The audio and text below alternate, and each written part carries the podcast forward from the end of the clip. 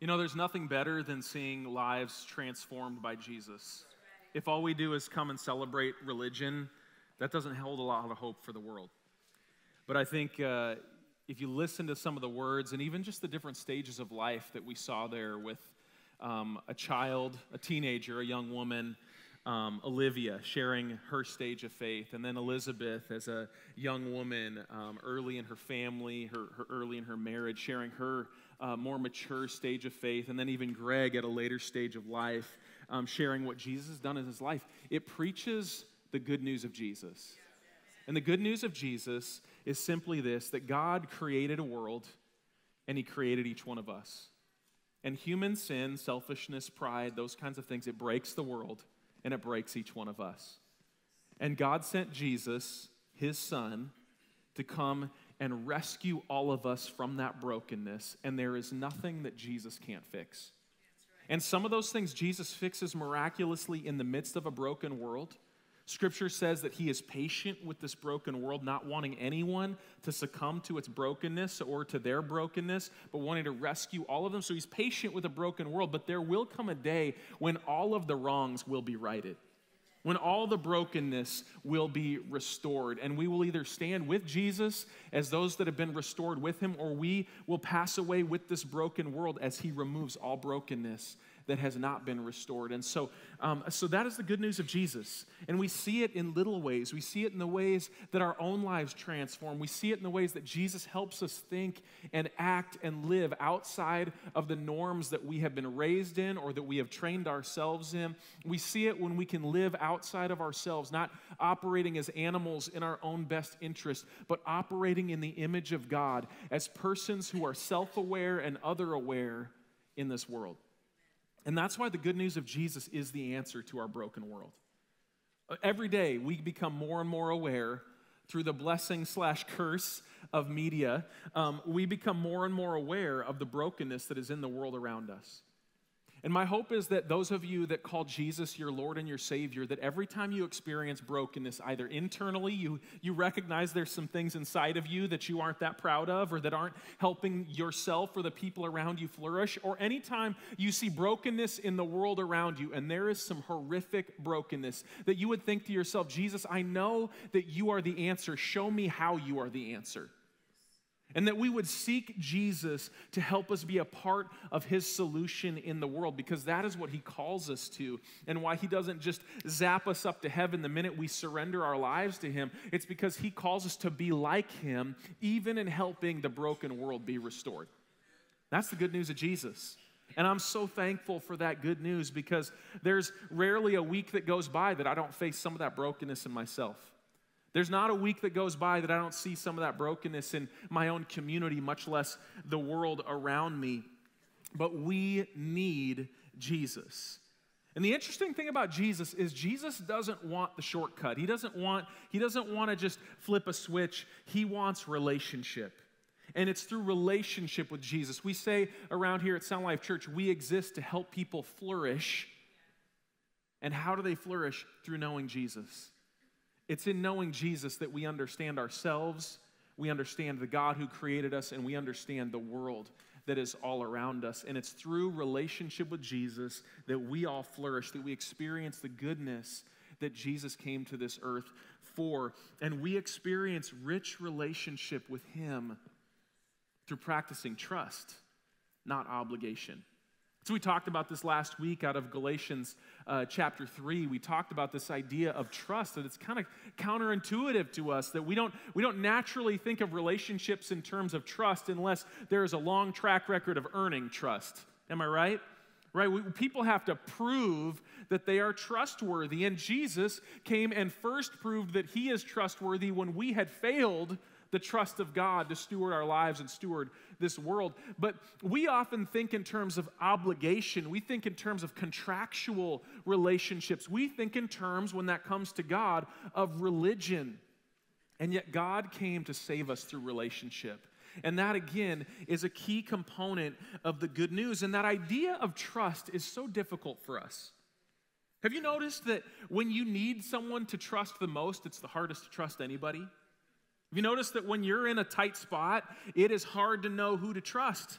often. And some of you may have someone in your life that, that has been that for you. And praise the Lord for that. We should be those kinds of people in others' lives. But it can be so hard to trust God in difficult moments in our lives. Why? Because we know that He has the power to do anything. Why would He allow us to go through difficulty? Why would He allow uh, evil to run rampant in the world at times? All of those things are difficult questions that we wrestle with. Scripture does have answers to those questions. We'll get into some of those today, but the bottom line is this that it's through trust that we experience the flourishing of Jesus. And apart from that trust, it doesn't matter how perfect you are, how moral you are you aren't perfect enough for God based on your own performance. You just aren't. Sorry, you're some great people. I know a lot of you, you're great people, but you're not quite as great as God. And so God made a way through Jesus for us to come to Him apart from perfection and apart from performance, but that requires trust. And trust is that funny thing that is the key to our lives being what they are called to be. Trust, in many ways, is, is uh, it's like the ultimate life hack. You familiar with life hacks, these things that make life a little easier, a little simpler? I love life hacks. I, I have a slight obsession with efficiency um, that makes life painful for everyone around me because there's it's like when somebody does something that's inefficient even if it has no you know no real bearing on my life it just drives me crazy you know? It drives me crazy when when people leave the lights on in a room where there's nobody in it. It drives me crazy when the the, the i walk into a bathroom in the morning that was used by one of my children the night before and the faucet is dripping. I'm like ah that probably cost me two pennies but it's not the pennies that drive me crazy, it's that, that it just wasn't the best way to do things. I've realized this is a psychosis that I live with. And I hope that you are not cursed with the same thing. But I love life hacks because even some of them that are so dumb, they're supposed to save you time and energy and, and make life better, right? And, and I love these things, all sorts of things, from stupid little things like I, um, I used to have this because of this obsession in myself. Uh, this sound, this is just an embarrassing moment for, for Caleb Bryant. So can we all just acknowledge that up front before I tell the story? You don't have to waste time thinking about it, thinking what's wrong with him. I know it's there's something wrong with me, but. Um, you know, I used to, uh, you know, when we make, make a cup of co- uh, pot of coffee, by the next morning, how many of you, there's some coffee in the pot that didn't get finished the day before, right? You know? And I thought, man, that some of the water evaporated out. That's just distilled goodness right there. That's just a little more caffeine with a little less water to get through. And I used to just drink that cold while I was waiting for the new pot to, to, to brew, right? Some of you, I see some heads nodding. You're like, yeah, you can't waste that stuff. Now coffee is like $19 a pound, so you might want to think twice. But as, as I have matured, I still don't want to waste the coffee. But I have discovered a secret that both utilizes the cold coffee and also keeps my houseplants alive. And I will take the pot of cold coffee and I will walk around and I'll be like, Here, little plant, you need some coffee? This was a good brew yesterday. You want some Starbucks this morning? And you know what? I have a knack for keeping houseplants thriving. So, some of you that kill houseplants and waste coffee, boom, you're welcome. Your life just improved. I have another one that, that again, it's, it's, it's uh, I don't know if this is embarrassing, but I feel like right now you should all be doing this with gas prices at, at a horrendous new high. Um, how many of you, you shop at Safeway or Fred Meyer and you just love getting some money off of your gas, right? And, and who cares that they've already brought that into the amount of money we spent in the store? We know we're not really saving any money, but it sure feels like it. Yeah. And, and we like to go to the gas pump and be like, I got 50 cents off. And then somebody's like, dollar off. And you're like, oh, man. So here's my wife and I, she, she caters to my, my need here for effectiveness. She does her best job. She's amazing. And so she lets me know, she's like, hey, this is how much we have off at Fred Meyer. And I'm like, sweet, okay, let's run the gas tanks low on both vehicles. We have to be on E at both vehicles. I'm gonna go, I'm gonna go take my gas can and make sure it's empty. I'm gonna fill up the lawnmower and the chainsaw and the, the weed whacker and you know, put some in a bucket if I have to, because I'm going to Fred Meyer and getting a dollar off on as many gallons as possible. And we're that family that we pull in two cars, one right after another, and we're just taking our time at the pump. Yeah, it's just still filling things up over here. Sorry, you might want to go to another row. No, I try to be quick for that too, because I think about how, how long it's taking. And we get a dollar off until it won't give us a dollar off anymore, right? We max that machine out. Some of you are like, I have a large pickup truck and it only takes one. But all that to say, I love getting a dollar off on the maximum amount of gallons and saving all $8 that I probably saved that day.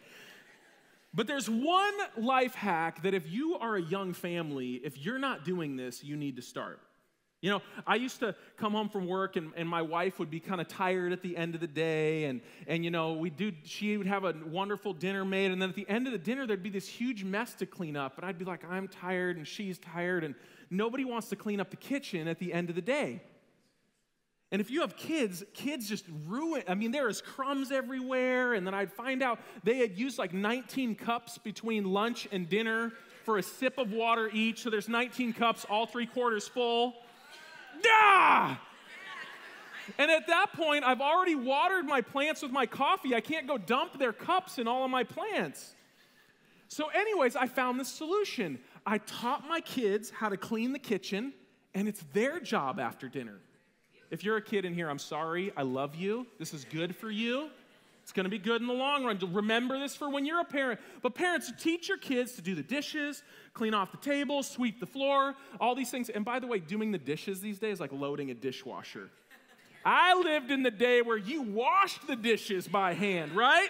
Am I right? Anyways, so my kids now, they hate this. They hate it, and now they, they don't get to not do it, so they fight over which part of the kitchen they get to clean, and we have to manage some of that, and I understand it. But here's the thing that I have found now that they clean the kitchen, there's way less crumbs on the floor. Now that they clean the kitchen, there are way less cups and utensils used. In fact, sometimes they're like, whoa, whoa, whoa, Dad, did, did you already have a cup you're drinking out of? Oh, Dad, do you really need a knife and a fork? You can cut that with the side of your fork, I think. Like all of a sudden, my children are thinking about how do they not waste time and energy and how do they make that process more efficient. And it satisfies my soul to see that happening. And so that's a parent life hack. Actually, that's probably just good parenting, but it took me a while to get there, okay? All that to say that the good news of Jesus is the ultimate life hack. That the good news of Jesus comes and says, Hey, how broken is your life? There is nothing broken that Jesus can't fix. The good news says there is nothing you will go through that Jesus can't redeem. Now, will you go through bad things in this world? Yes. And the Bible indicates that we exist in this spiritual war between good and evil that God has guaranteed the victory of, but we still are in the wrestlings of this. But Jesus has guaranteed that we won't make it to the end of this battle, this war, without Him redeeming every broken thing that we experience as casualties of it. We won't understand fully until that day when it is all restored, all that Jesus has in mind. But the Bible says it's going to be a glorious inheritance, it's going to be a great reward. And it honors those who have lived in such a way that they value what is to come more than what we have these days. And that is the life hack of the good news, if I can minimize it to something as soon as that. But it all rests on trust. And as we look into the next passage, in the book of Galatians today, we see some areas where the Apostle Paul was concerned for the Galatians that they were not applying the good news life hack. They were not trusting Jesus in these certain areas. And he's worried for them. He's worried that they're going to miss out on the benefits of the good news. And God today would say the same things to us. When we look into the Word, the Holy Spirit wants to speak to us about some of these same areas and say, Are you applying the benefits of the cross to your life? Are you applying the benefits of the Holy Spirit with us to your life? And so let's take a look at Scripture and see how the Lord is speaking to us today. In Galatians chapter 4, starting in verse 1, the word says this it says, Think of it, the good news, this way. If a father dies and leaves an inheritance for his young children, those children are not much better off than slaves until they grow up. even though they actually own everything their father had. They have to obey their guardians until they reach whatever age their father set. And that's the way it was with us before Christ came. We were like children, we were slaves to the basic spiritual principles of this world. And he's using this illustration about the benefits that we have through the good news of Jesus. And, and he's this illustration about how we live life in a broken world without God, that we are like children. And it's not uncommon in our society today, just like it was then, that if a parent dies and leaves an inheritance to their child, but their child is not an adult yet, that they have to wait until they are mature enough to steward that inheritance before they can fully access that inheritance. That is a common that is a common thing still to this day. And he says that that was the same thing that you live in this broken world and before you have jesus before you know jesus and can fully steward the life that he has given you the way that, that you were meant to you lived really as slaves to the basic principles of this world. And isn't that how children operate that children operate as slaves to their momentary desires, right? They want something and they have to get it. And if they don't, we all know about it, right? And part of maturity is learning to think past those momentary desires that grip us and being able to make decisions beyond the moment. And the Bible tells us that we won't ever fully be able to mature without Jesus, who created life, showing us how to live it best.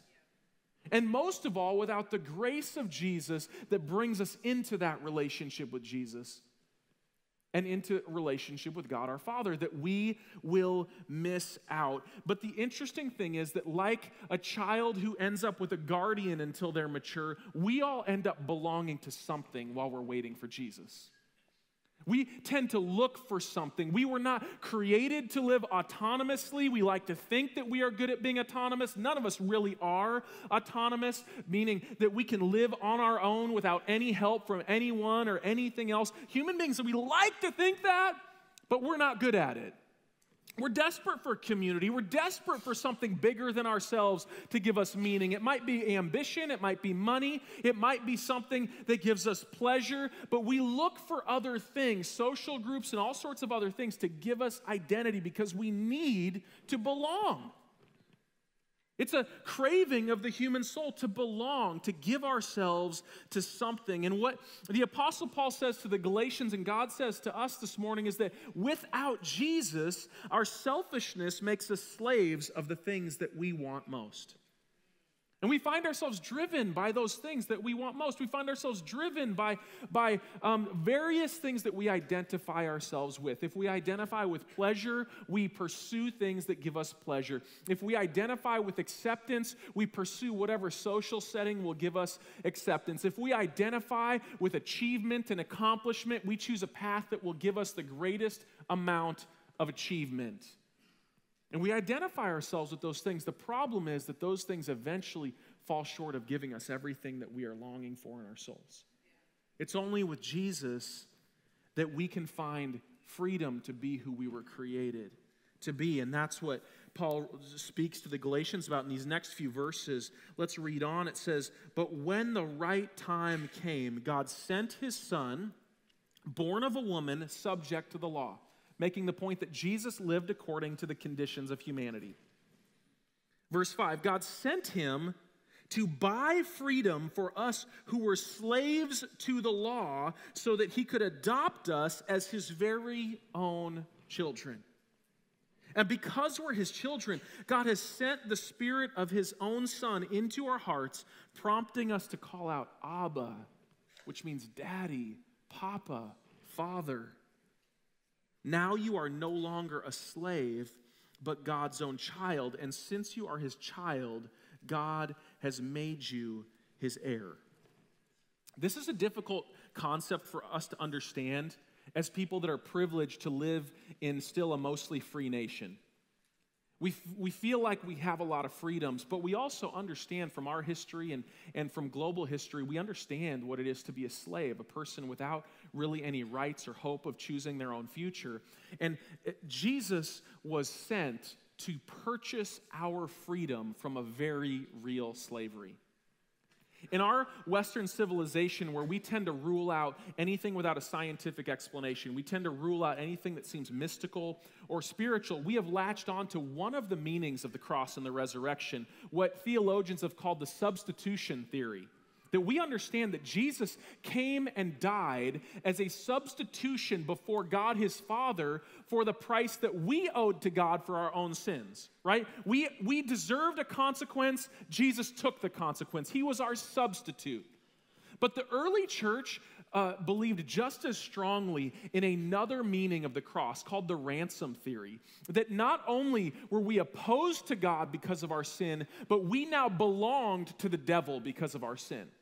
Jesus spoke about this. He said that the devil now has authority in the world because of human sin, that there are things that are not of God's will that the devil exercises in this world because of our choices to partner with him through selfishness and pride. You tracking with me? Okay. And so there is this idea in Scripture of a ransom, and we don't like the idea of the devil. We're like, I scientific proof, I need it, right? But if you look around at the world, there's some pretty nasty stuff that you're like, how did people come up with something that evil? Because the idea was planted by someone else. Just like we are made in the image of God, the devil seduces us to live in his image. He is a phony God, he's a wannabe God. And just as he rebelled against God in order to be God, he seduces humanity to rebel against God, seeking to be our own gods. And what we end up as, instead of gods, is we end up as slaves to the devil. And the ransom theory of the cross is that when Jesus came to the cross, not only did he make us right with the Father by taking the consequences of our sin, but he purchased from the devil by giving his own life, he purchased our lives back from the devil. And so when he says he was sent to set us free, there were two functions, and there are others as well, but two major functions to restore us to God and to free us from the devil. And we tend to only think about the one, but we are set free from the devil. We're no longer slaves to our sin. And he says we're slaves to the law. And there he's speaking to the Jews. In a moment, he's about to speak to the Gentiles and say, And you weren't slaves to the law, non Jews. You were slaves to all these other go- gods. Right? Because we are set free from our slavery, and our slavery is always begun through sin. It's always begun through sin. And so Jesus came to set us free from that slavery. And that leads me to the first application of that good news life hack.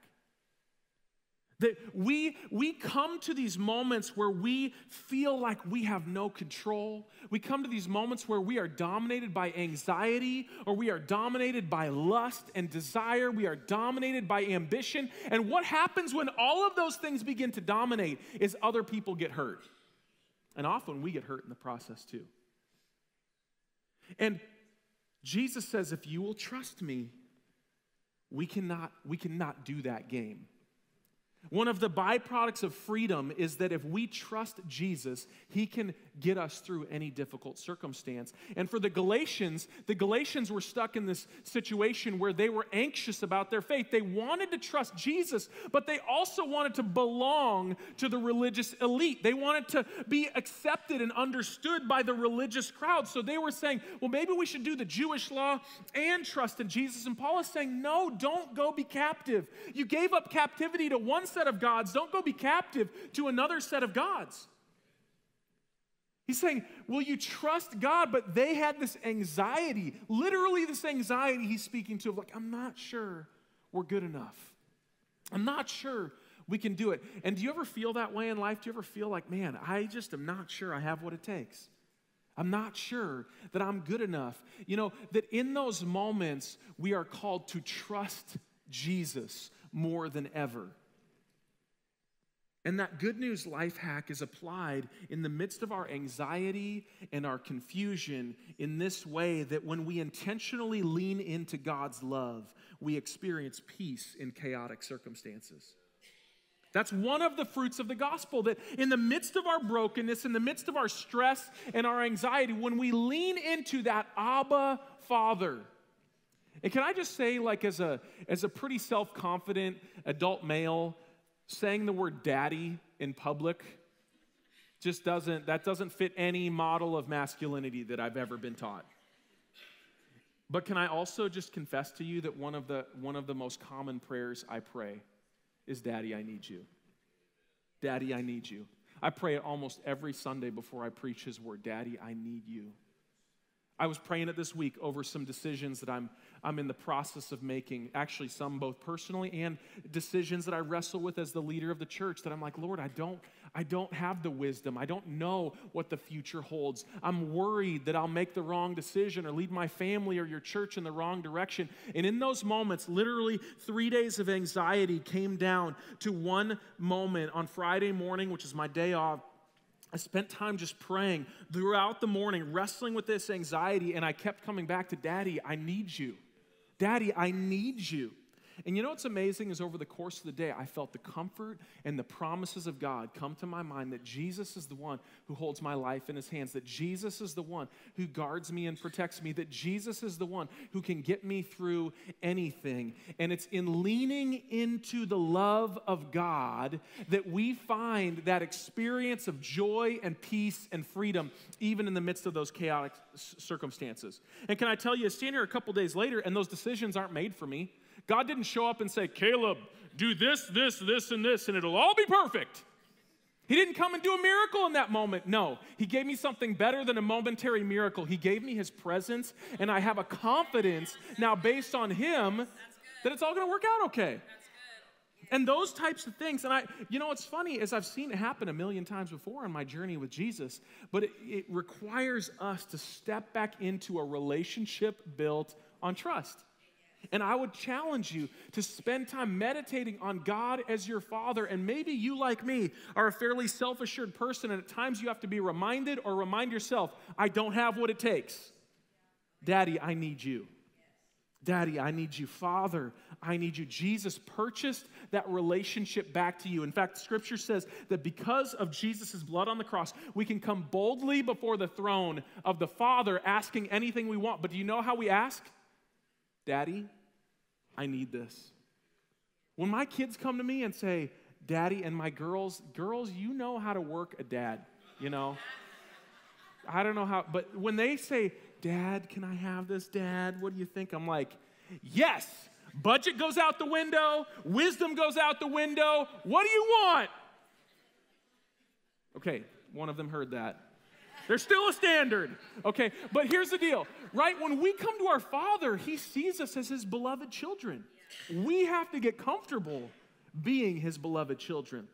We have to lean in to His love if we're going to experience peace in those circumstances. And he, re- he goes on now to speak about another aspect of it. In verse 8, he says, Before you Gentiles knew God, you were slaves to so called gods that do not even exist. So now that you know God, the true God, or should I say now that God knows you, why do you want to go back again and become slaves once more to the weak and useless spiritual principles of this world? You're trying to earn favor with God by observing certain days or months or seasons or years. I fear for you. Perhaps all my hard work with you was for nothing. Dear brothers and sisters, I plead with you to live as I do in freedom from these things. For I have become like you Gentiles, free from those laws. So again, he says, don't now go be enslaved to what the Jews have been enslaved to, this religious process. You were set free from the spiritual principles of this world, following our lusts and our cravings and all those things. You were set free from those. Now don't go be a slave to religious practice. Walk in trust. And again, we want the benefits of God, but trust can be hard at times. And we have this tendency to keep our options open. We have this tendency to go back to things that gave us pleasure or satisfaction for a moment, especially when God is taking a long time. You know, when God seems to be taking a long time to answer my prayers, I want to go back to taking things into my own hands. I want to go back to controlling my circumstances. I want to go back to using anger and, and, and uh, those types of things to, to manipulate circumstances. I want to go back to things that Jesus has set me free from in my life. And Paul is saying to the Galatians, and God is saying to us, don't go back to those things you've been set free from. For some of us, we have satisfied our desires in unhealthy ways. We satisfy our stress with, with, eating again and again and again and again. We satisfy our lust with pornography or those other things. We satisfy our, need, our anxiety with alcohol and substances. We satisfy our need for purpose with career and ambition. And those things are all different forms of drugs that we medicate our souls with. And when we find belonging in the love of our Father, we don't don't need those things. We don't need those things. In fact, we're better off without all those things. And Jesus says to you, don't run back to those things. Don't go be slaves again. I set you free to be children. Don't go be slaves. Sometimes we're comfortable. We're more comfortable as slaves than we are as children. We're more comfortable. We're like, I know how to live that life. I know how to live in that way. Living as a beloved child sometimes has its own form of, of stress to us as we're learning to walk in that trust journey with Jesus. The question that we have to ask ourselves is what, what do we look to for purpose and security? I want you to think about that this morning. What is it that you look to for purpose and security? When you are stressed or when, when you do need some direction in life, what are you looking to? Are you looking to something else before you look to Jesus? Are you giving Jesus kind of a tip of the hat, but if he doesn't answer in a moment, you quickly run to something else? I know there are times that I do that, and I always regret it. I always regret it. The question that, that the gospel asks us is what's captivating you? Because whatever it is, it falls short of what Jesus offers you. And that good news life hack tells us that when we relentlessly pursue God's plan for our lives, we experience satisfaction in our lives.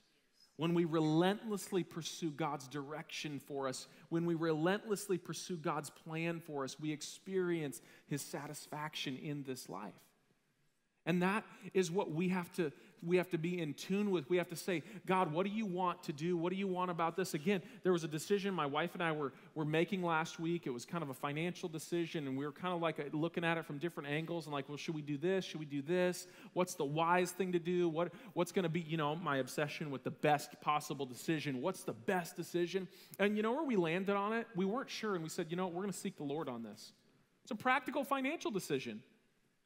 We're like, we're going to wait until we get a sense from the Lord how He wants us to move forward. And we have confidence in that because we've done that before, and God has given us clear direction that has protected us from making bad decisions that we would have made on our own. And so we have to look to Him for His plan. We have to say, not, God, this is what I want, give it to me. Immature spiritual principles of this world. We have to come and say, Daddy, I need you. I need your wisdom. I need your direction. And because I trust you, I'm going to wait. I'm going to wait. Do you know that waiting is often equivalent to your level of trust? If you're waiting, you're trusting. If you're rushing, you're probably not trusting.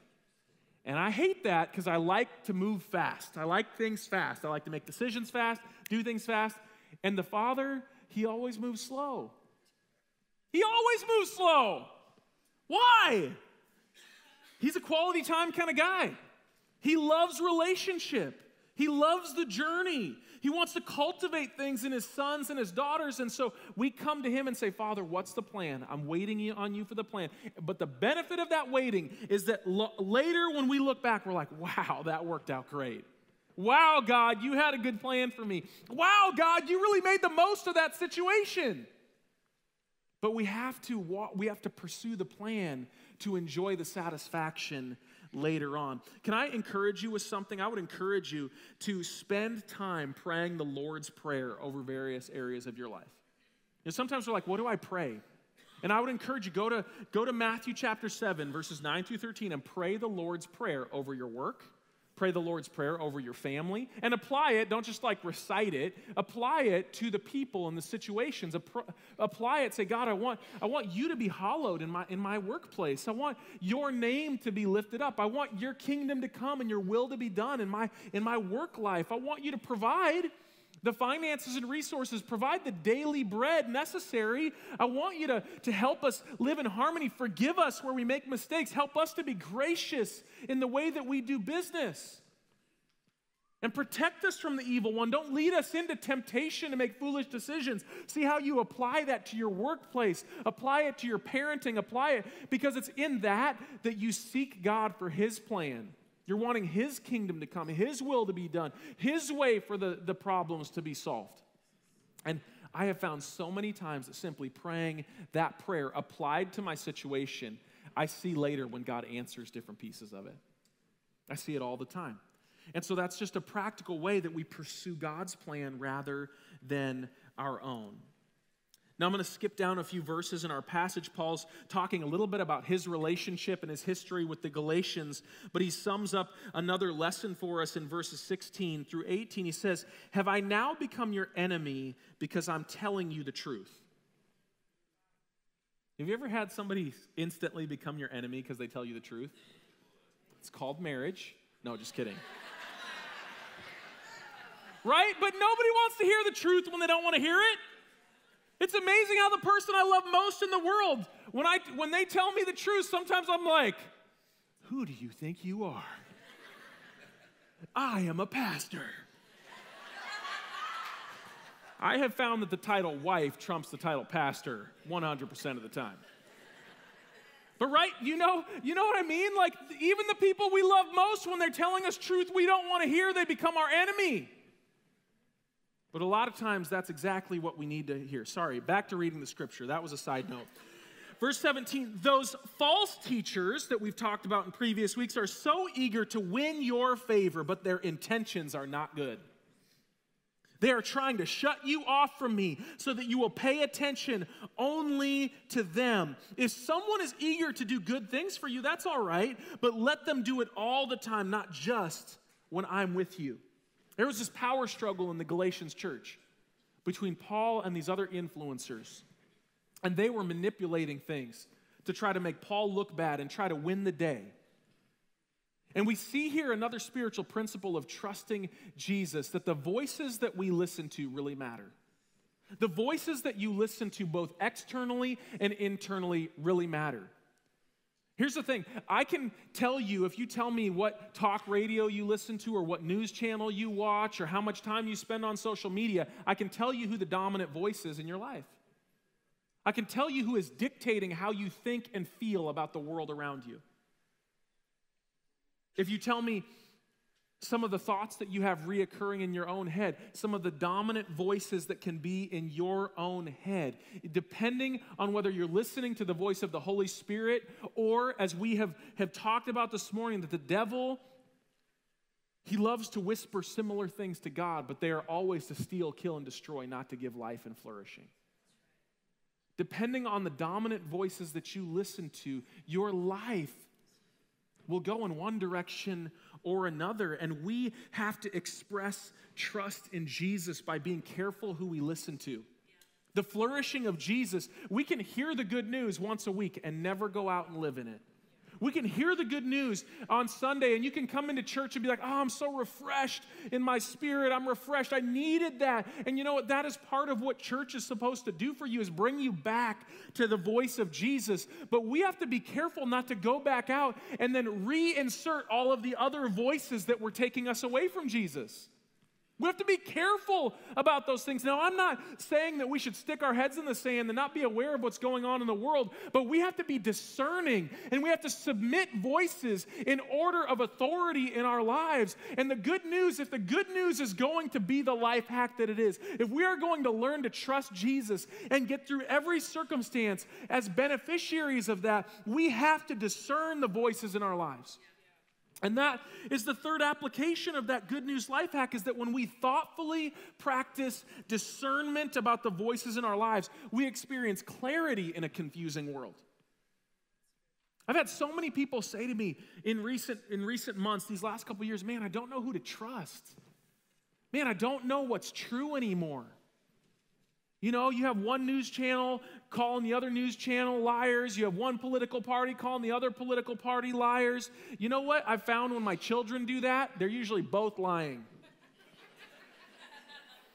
or they're both exaggerating. Can we just get used to the fact that most of the voices that you are hearing are not telling you the truth? Most of the voices you are hearing are not telling you the truth, which is a very disconcerting thing, isn't it? Who do I look to? Who do I trust? Some of us have grown up in homes where we know our parents taught, a lot of, taught us a lot about what not to do, but we, they, didn't, they didn't show us an example of what to do. That can be very disconcerting. The world suddenly becomes a confusing place. We all want a voice that we can trust. We all want a leader that we can follow. And the Galatians were like, man, who do we trust here? The world's always been a confusing place. The devil operates in confusion. He wants to insert multiple voices and drown out the voice of God. That's been a strategy since Genesis 3, the Garden of Eden. And it's been a strategy in every culture, in every marriage, in every family since the beginning of time, since, since humanity came on this earth. And we practice trust by drilling down into the voice of God. And how do we do that? Paul's saying, first of all, trust the people that have proven themselves trustworthy. And that means that you actually know them and have relationship with them. Can I tell you, some of you Christians, you are really good Christians, so you only watch Christian television. Can I tell you that 99% of what is on Christian television is garbage? It's garbage. They are going to be judged.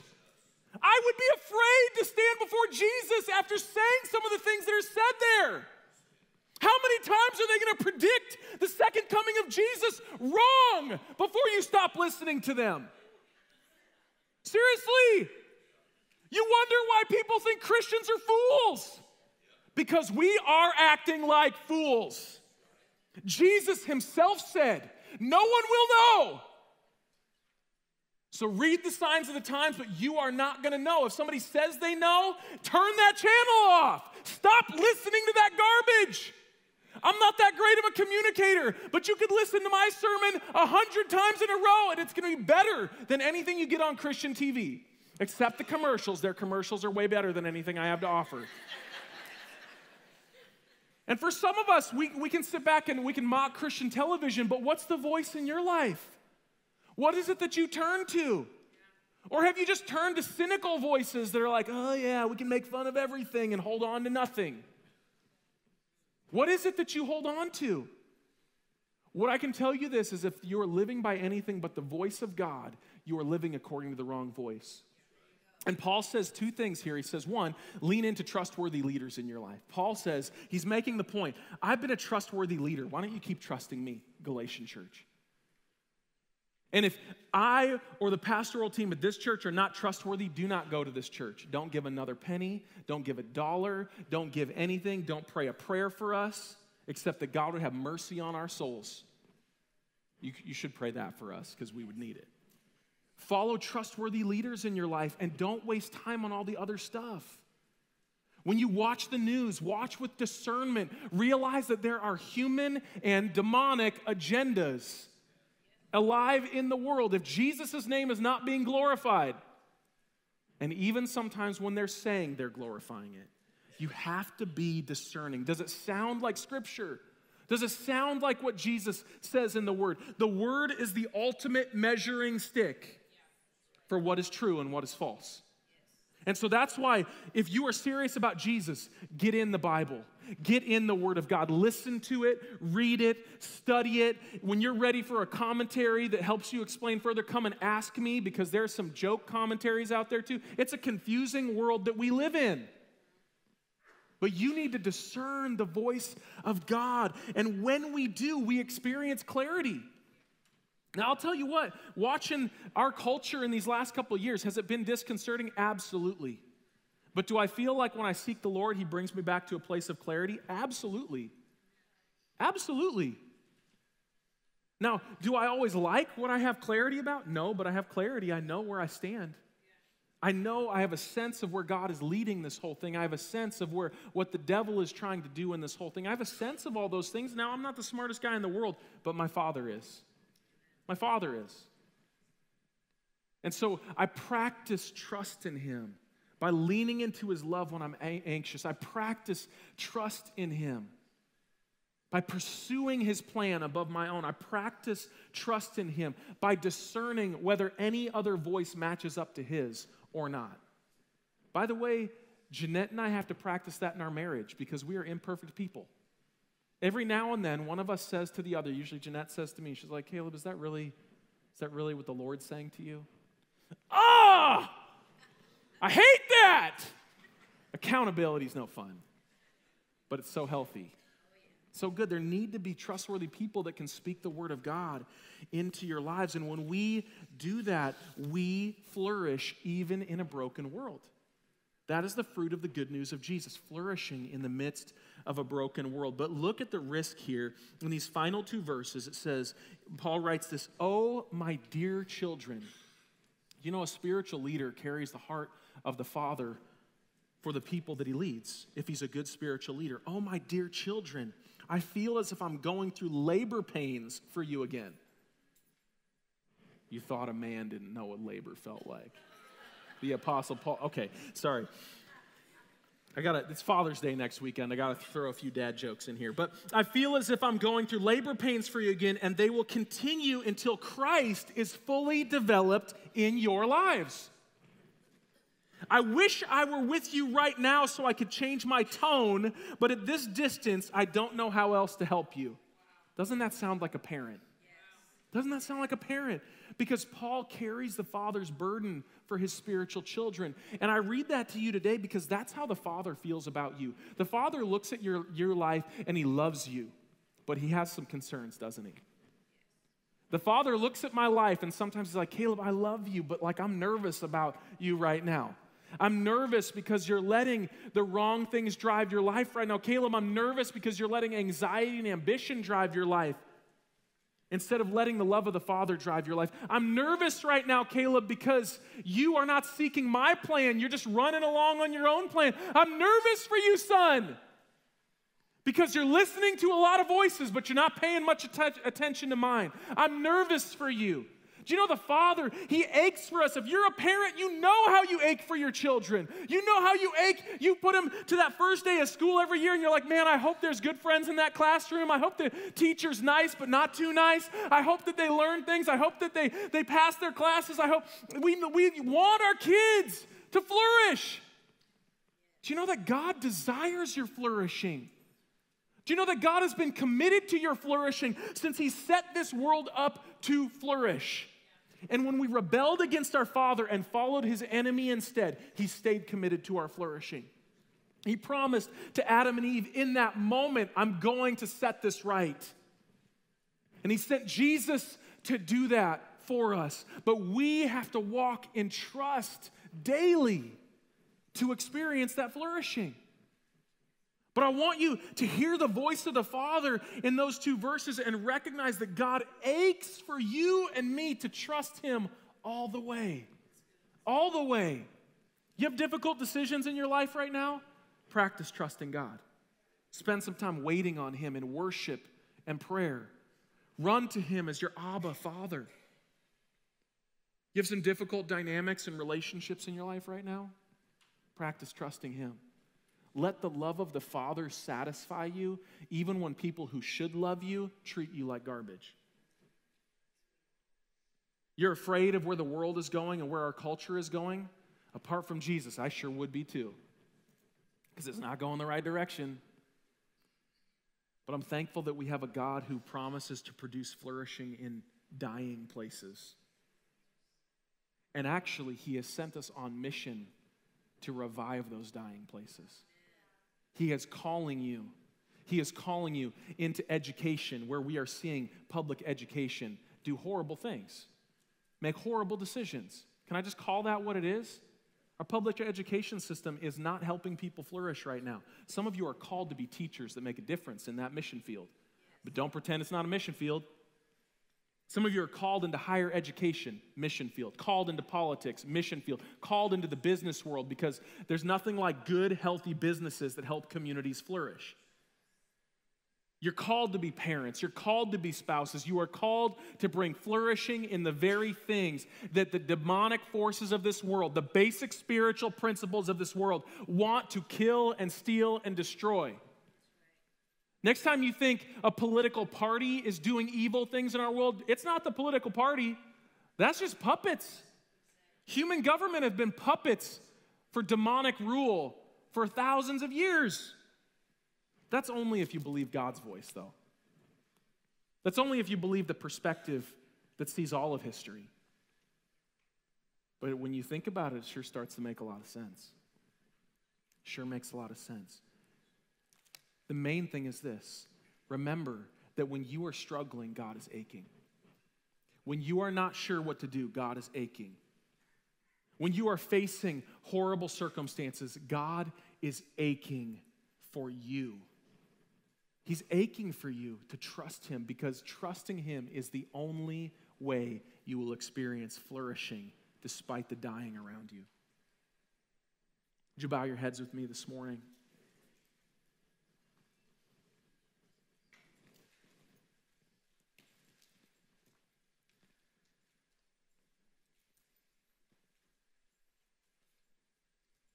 The simple truth that we consider is that God sent Jesus to lead us out of slavery and into sonship,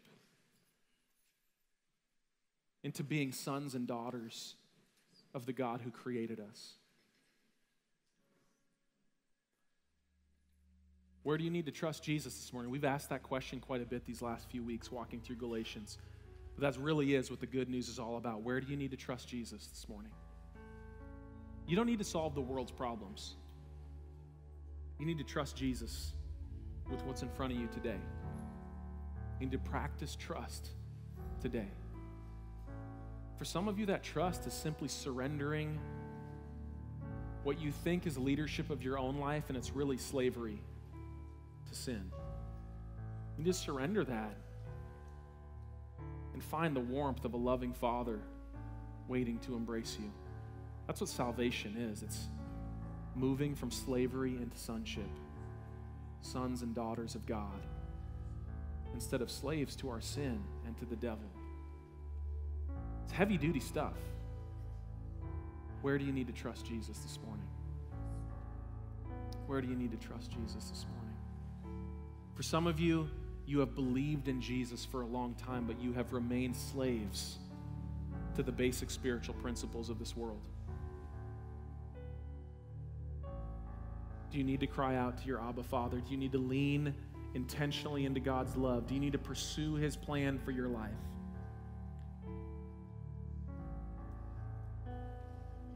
Where do you need to trust Him? What I can tell you is that your loving Heavenly Father is aching for you to trust Him. So, Father, I pray that you would surround us with your Spirit right now that your loving and gentle presence would break through the noise of this world. That you would draw our hearts closer to you, that you would strengthen us and enable us to trust you with the things that we haven't trusted you with before. Help us to trust you. In Jesus' name, amen. Would you stand with me this morning? In a moment, I'm going to ask the worship team to just sing through a song that's a great expression of trust. I'm going to turn you loose to go if you need to go, but if you need to sit in the presence of God and express trust to Jesus, I want you just to stay in worship for a little while. Got a few minutes before you need to clear out, you know, you got some time. Practice trust. Practice waiting on God. Practice confessing to Him what needs to be confessed. But if you need to go today, I want you to know you go into a world that needs to see you walking with your Father. You go into a world that needs to see that you are not as freaked out by the circumstances around you. Demonstrate what it looks like to walk in trust of God, because that is how you will share flourishing with the world around you. So, Father, as we go today, would you ingrain in us this habit of trust? Would you help us, Lord, to lean in to your love? Would you help us to pursue your plan? Would you help us, Father, to discern the voices that are yours or not? And we thank you for it. In Jesus' name, amen. Sound Life Church, I love you. If you need to go, we'll see you next week. If you want to linger and worship, let's worship together.